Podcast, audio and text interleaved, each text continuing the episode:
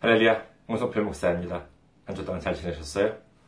저는 현재 일본 군마현에 있는 이카호 중앙교회를 섬기고 있습니다. 저희 교회 홈페이지를 알려드리겠습니다.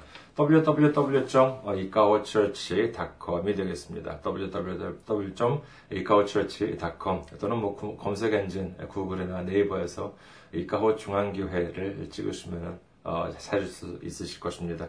저희 교회 홈페이지에 오시면은요, 어, 저희 교회에 대한 안내 말씀, 그리고 주일 설교 말씀을 들으실 수가 있습니다. 그 다음에 저희 교회 메일 주소 알려드리겠습니다. 이카워 처치 골뱅이 gmail.com이 되겠습니다. 어, 저희 교회에서는 일주일에 한 번씩 어, 소식지를 메일로 보내드리고 있습니다. 그래서 원하시는 분은 이곳으로 본인 메일 주소를 함께 이렇게 보내주시면은 저희들이 매주 1회 보내드리도록 하겠습니다. 그리고 어, 선교 후원을 해주신 분들을 위해서 안내 말씀드립니다. 아, 한국의 KB 국민은행이죠. 079-21-0736-25하나입니다. 079-21-0736-2551 홍성필 명의로 되어 있습니다. 그리고 일본에 있는 음, 은행을 알려드리겠습니다. 군마은행입니다. 저희 지역 은행이죠.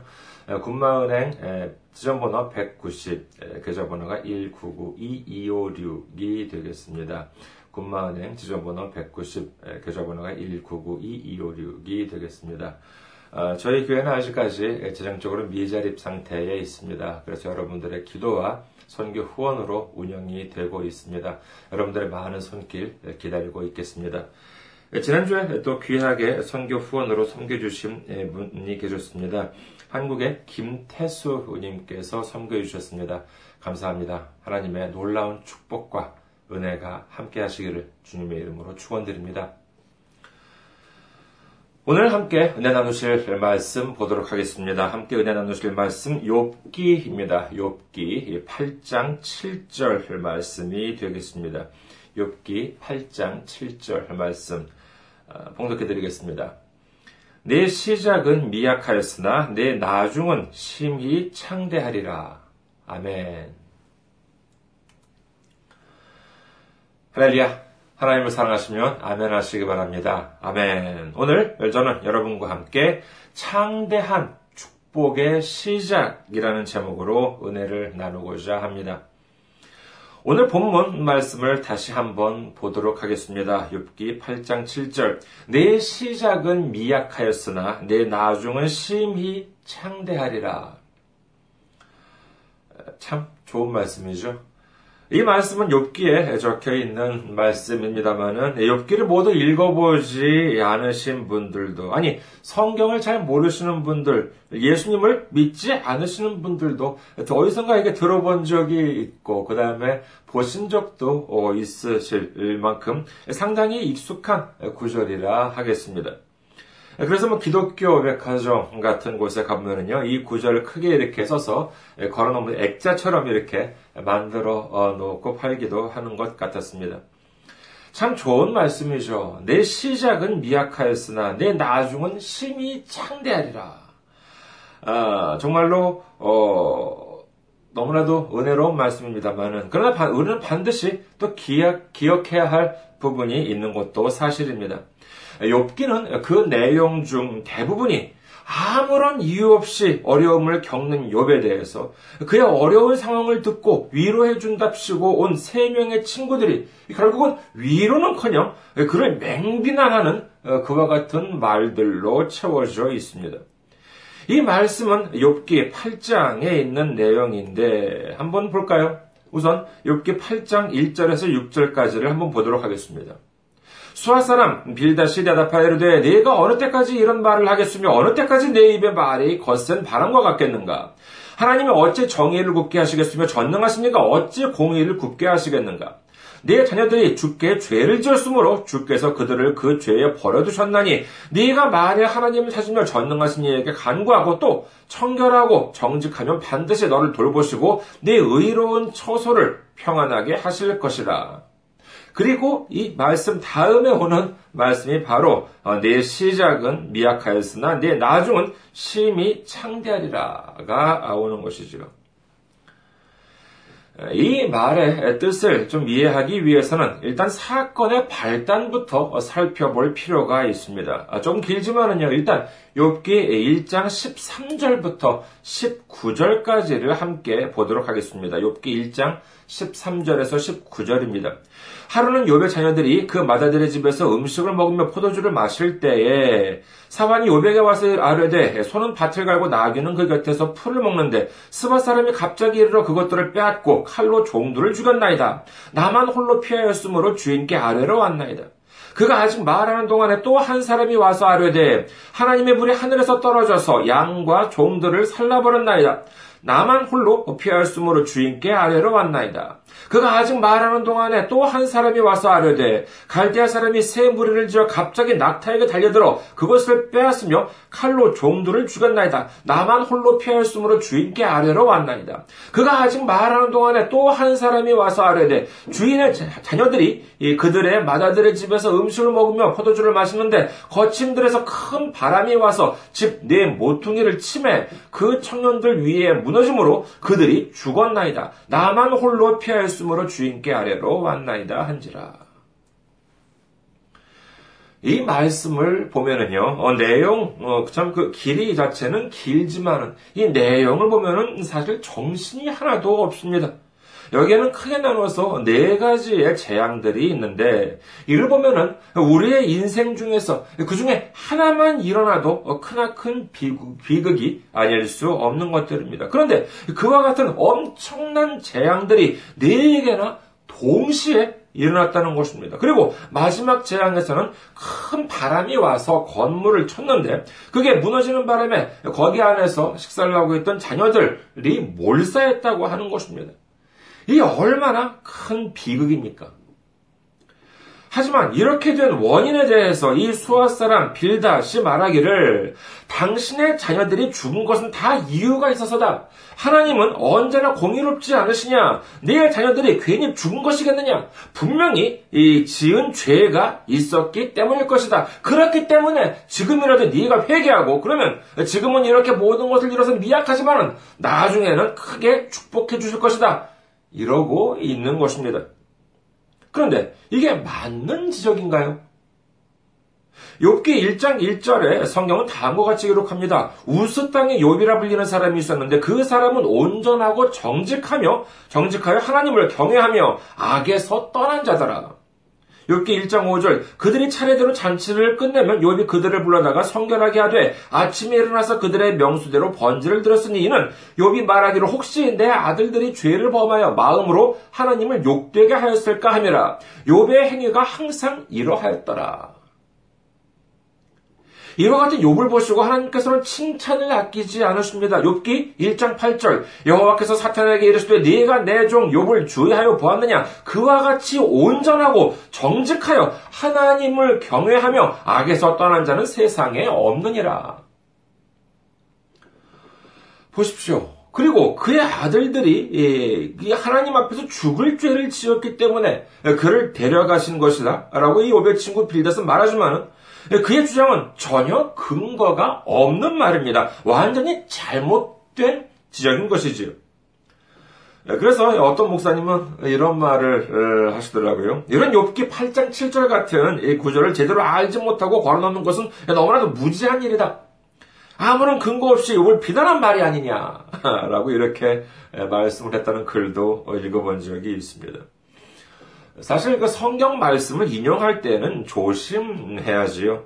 무작정 성경에 적힌 말을 하고 이를 모두 다 하나님의 말씀이라면서 믿으라고 한다면 이는 좀 조심을 해야 될 필요가 있습니다. 최소한 이 전후 맥락은 이해하고 인용을 해야겠지요.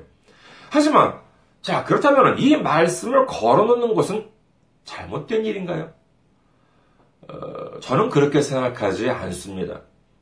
예를 들어서 우리가 잘 아는 요한 3서 2절 말씀. 사랑하는 자여 네 영혼이 잘됨 같이 네가 범사에 잘되고 강건하기를 내가 간구하노라. 이 문구는 요한이 편지를 쓸 때 맨 처음에 맨 처음 부분에 안부 인사를 쓴 것일 뿐이었습니다. 요즘식으로 말하자면은 글쎄요. 요즘 잘 지내십니까? 안녕하십니까? 또는 뭐 회사 공문 같으면은 뭐 귀사의 무궁한 발전을 기원합니다라고 하는 그와 같은 문구죠. 사실 정말로 뭐 그야말로 형식적인 문구에 지나지 않을 수 있었습니다. 그러니까 말하자면 이 구절의 전후 맥락을 살펴본다면 이는 어디까지나 안부 인사이지 그 거기에 뭐 그 이상도 그 이하도 아닌 것이지요.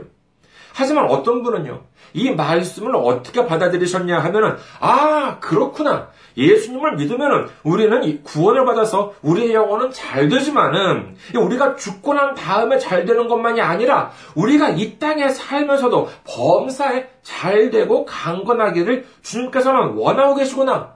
이렇게 이해하신 것입니다. 그렇게 받아들이신 분이 누구냐라고 하면은 바로 여의도 순복음교회의 조영기 목사님이셨던 것이죠. 그 결과 그분은 현재 70만이 넘는 세계 최대의 교회를 세우게 되셨습니다. 만약에 이 말씀을 그저 안부 인사만으로만 받아들이셨다면 그와 같은 어마어마한 역사는 일어나지 않았을지도 모르는 일입니다. 즉, 비록 오늘 말씀은 아무런 잘못 없는 욥한테 그의 친구가 아무런 근거 없이 비난하는 말이긴 합니다만 그 내용에 숨겨진 뜻, 지금 우리는 미약한 상태에 있다 하더라도 나중에는 심히 창대하게 하실 것이다 라고 하는 말씀을 하나님의 뜻으로 우리가 받아들인다면 이는 우리 안에서 정말 엄청난 큰 축복으로 다가오게 된다는 것을 믿으시는 여러분 되시기를 주님의 이름으로 축원합니다. 1992년 4월 11일 한국 어, 한 텔레비전의 어떤 음악 방송에 한 가수 그룹이 등장해서 노래를 불렀습니다. 이때는 그들이 처음으로 방송에 등장한 날이었다고 하죠. 이 곡을 들은 네 명의 심사위원들은 다음과 같이 말했습니다. 먼저 첫 번째 분. 리듬은 좋은데 멜로디 라인이 약하다. 다른 곳에 비해서 멜로디 라인 쪽은 신경을 좀 안 쓴 것 같다. 두 번째 심사위원. 자신은 노래를 들을 때 습관적으로 노랫말부터 듣게 되는데 이때 생각하는 것이 첫째로 올바른 문장으로 되어 있는가, 아, 둘째로 새로운 이야기인가 하는 점인데 이 노래는 음, 뭐 새로운 형식이긴 한데 내용까지 좀 새로움이 있었더라면 좋았을 것 같다. 그러니까 새로운 형식의 노래이긴 한데 내용은 좀 새로운 면이 없다 하는 평이었습니다. 그리고 세 번째 심사위원은요, 이렇게 말했습니다. 의욕적인데, 의욕적인데, 동작 속에 노래가 좀 묻혀버린 것 같아가지고 아쉬움이 있다고 했지요. 마지막 네 번째 심사위원은 그래도 그나마 좀 나았습니다. 새로운 형식인데, 평가는 우리가 아니라 시청자들이 해야 할 것 같다. 이렇게 하면서 점수를 주는데 이 네 명의 심사위원들이 준 점수가 1인당 에 이렇게 그 10점 만점으로 점수를 매기는 것 같더라고요. 그런데 10점 만점 중에서 4명 중에서 8점이 3명이었고요. 그 다음에 7점이 1명이었었습니다. 그래서 평균 점수 7.8점이었다고 하는데 이는 역대 가장 낮은 점수였다고 합니다. 그런데 이런 혹평, 정말 낮은 평가를 받은 그룹이 누구였냐 하면은 바로 서태지와 아이들이었습니다. 그리고 그 자리에서 불렀던 곡이 난 알아요 였죠. 뭐 워낙 유명한 동영상이니까 어쩌면은 어, 이미 보신 분들도 어, 꽤 계실 것입니다.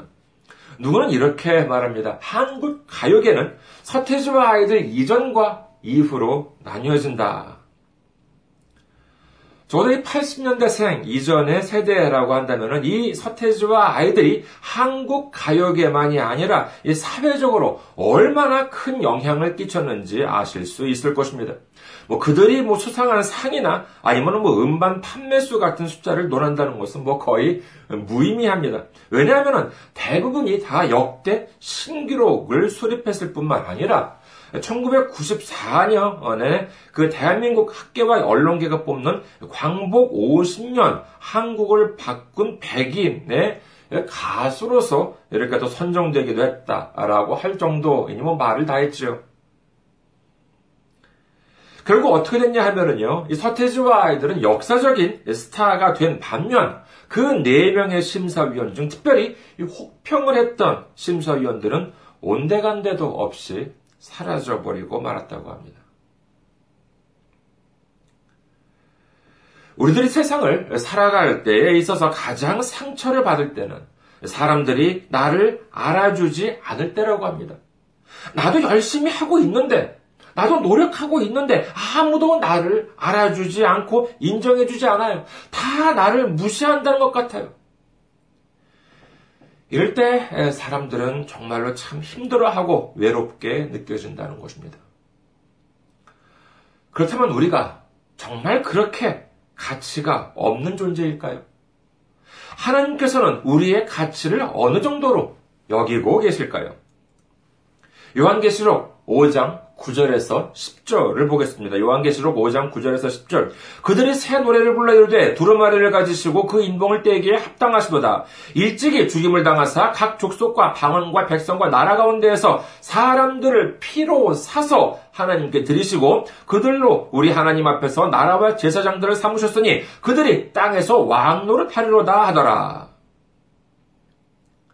예수님께서는 우리를 피로 사셨다. 이렇게 성경은 말씀하십니다. 우리의 죄를 해결하시기 위해서 예수님의 피로 그 대가를 지불하셨다는 것이지요. 우리가 어떤 물건을, 예를 들어서 뭐, 천 원에 샀다고 칩시다. 그러면은요, 그 물건은 천 원의 가치가 있다라고 하는 말이 되지요. 백만 원을 주고 샀다라고 하면은 그 물건은 백만 원과 동일한 가치가 있다는 뜻이다라고 할 수 있겠습니다.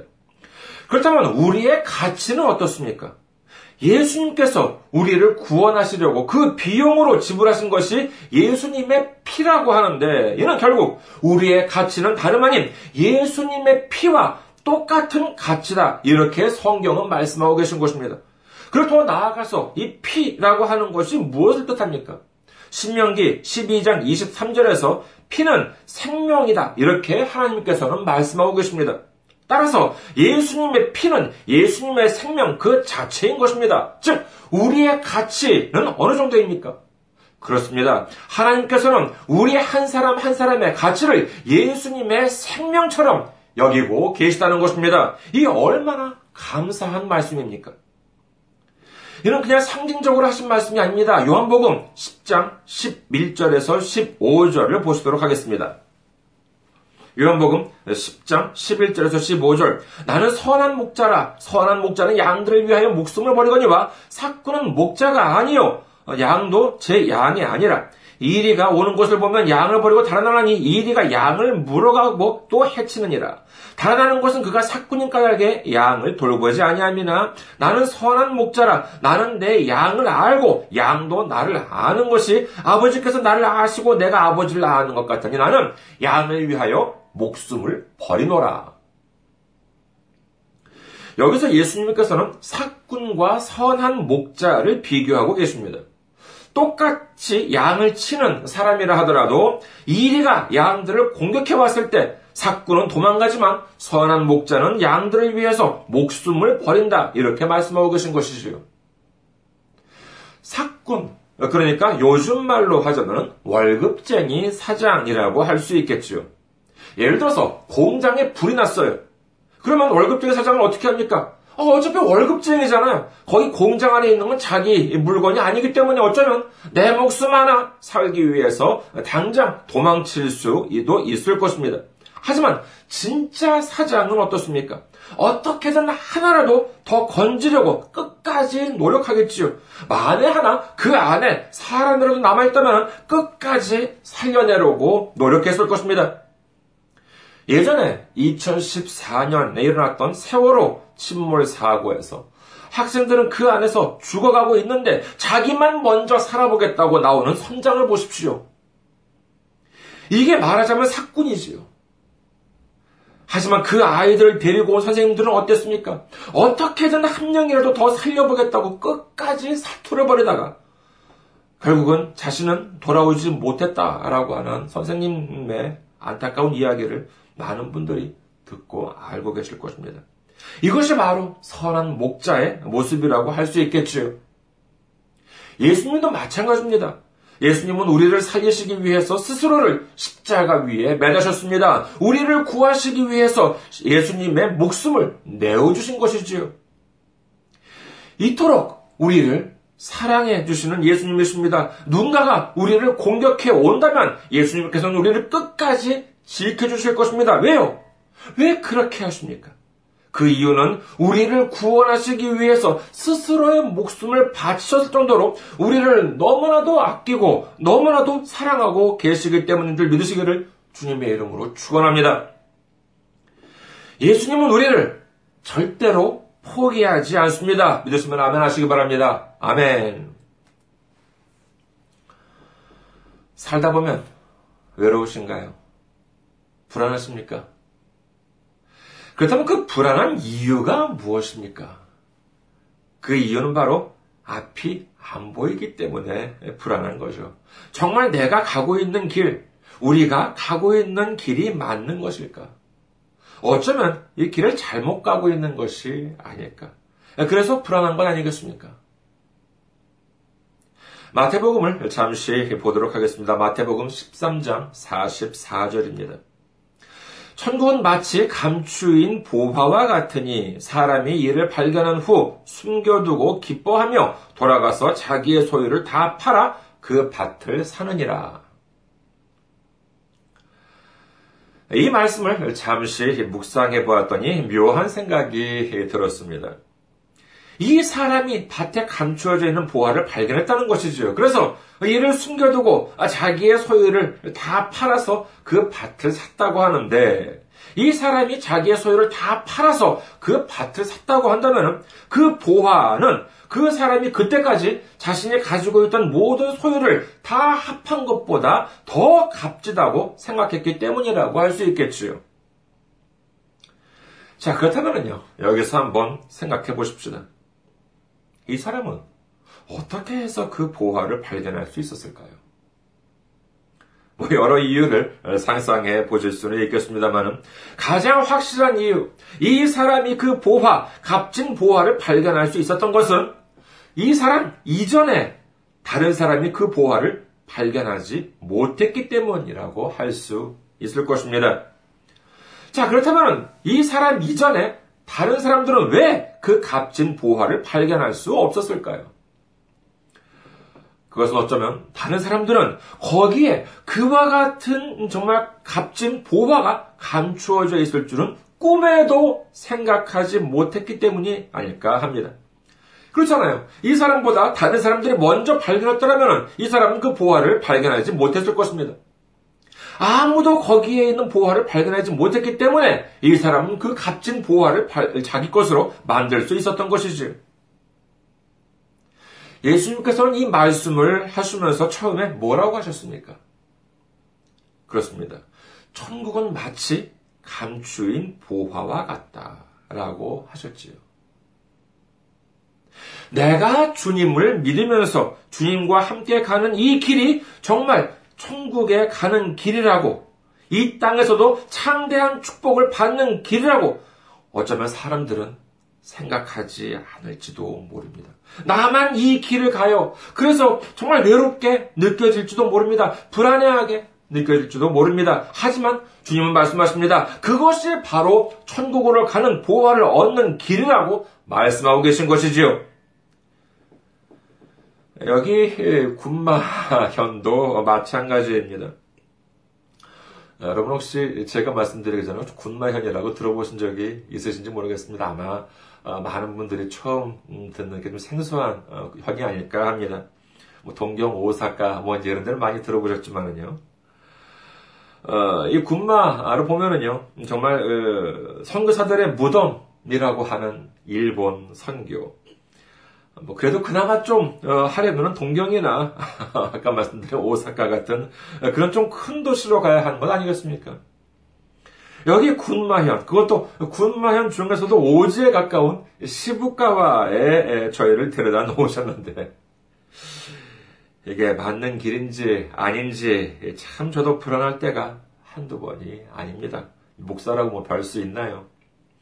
하지만 주님께서는 어떻게 말씀하신다고요? 예, 우리가 가는 이 길이 바로 값진 보화를 얻는 길, 창대한 축복을 받는 길이라고 말씀하고 계신 줄 믿습니다. 아, 이는 비단 저한테만 해당되는 것이 아니지요. 우리 삶 속에서 외로울 때, 불안할 때, 주변 사람들이 아무도 나를 안 안아줄 때, 우리는 기억해야 합니다. 아, 지금 나는 밭에 감춘 보화를 발견한 것이다. 지금 나를 주님께서 인도해 주신다. 주님은 나를 끝까지 포기하지 않으신다. 지금은 미약하더라도 마침내 창대하게 해 주실 것이다. 믿으시면 아멘 하시기 바랍니다. 아멘.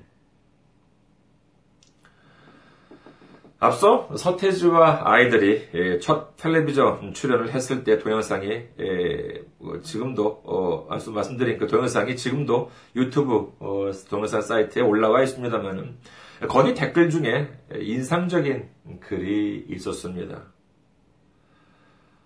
전설의 시작임을 왜 그들은 몰랐는가? 이는 바로 서태지와 아이들을 보고 혹평을 했던 심사위원들한테 한 말이었겠지요. 그렇습니다. 서태지와 아이들이 텔레비전에 처음 어, 출연했던 바로 그날은 전설의 시작이었습니다. 여러분, 우리는 지금 전설의 시작, 하나님께서 인도해 주시는 축복의 시작 시점에 서 있는지도 모릅니다. 불안하십니까? 불안해하지 맙시다. 선한 목자 되신 주님이 함께 하십니다. 두려우십니까? 두려워하지 맙시다. 선한 목자 되신 주님이 지켜주십니다. 초조하십니까? 초조해하지 맙시다. 선한 목자 되신 주님이 창대하게 해주십니다.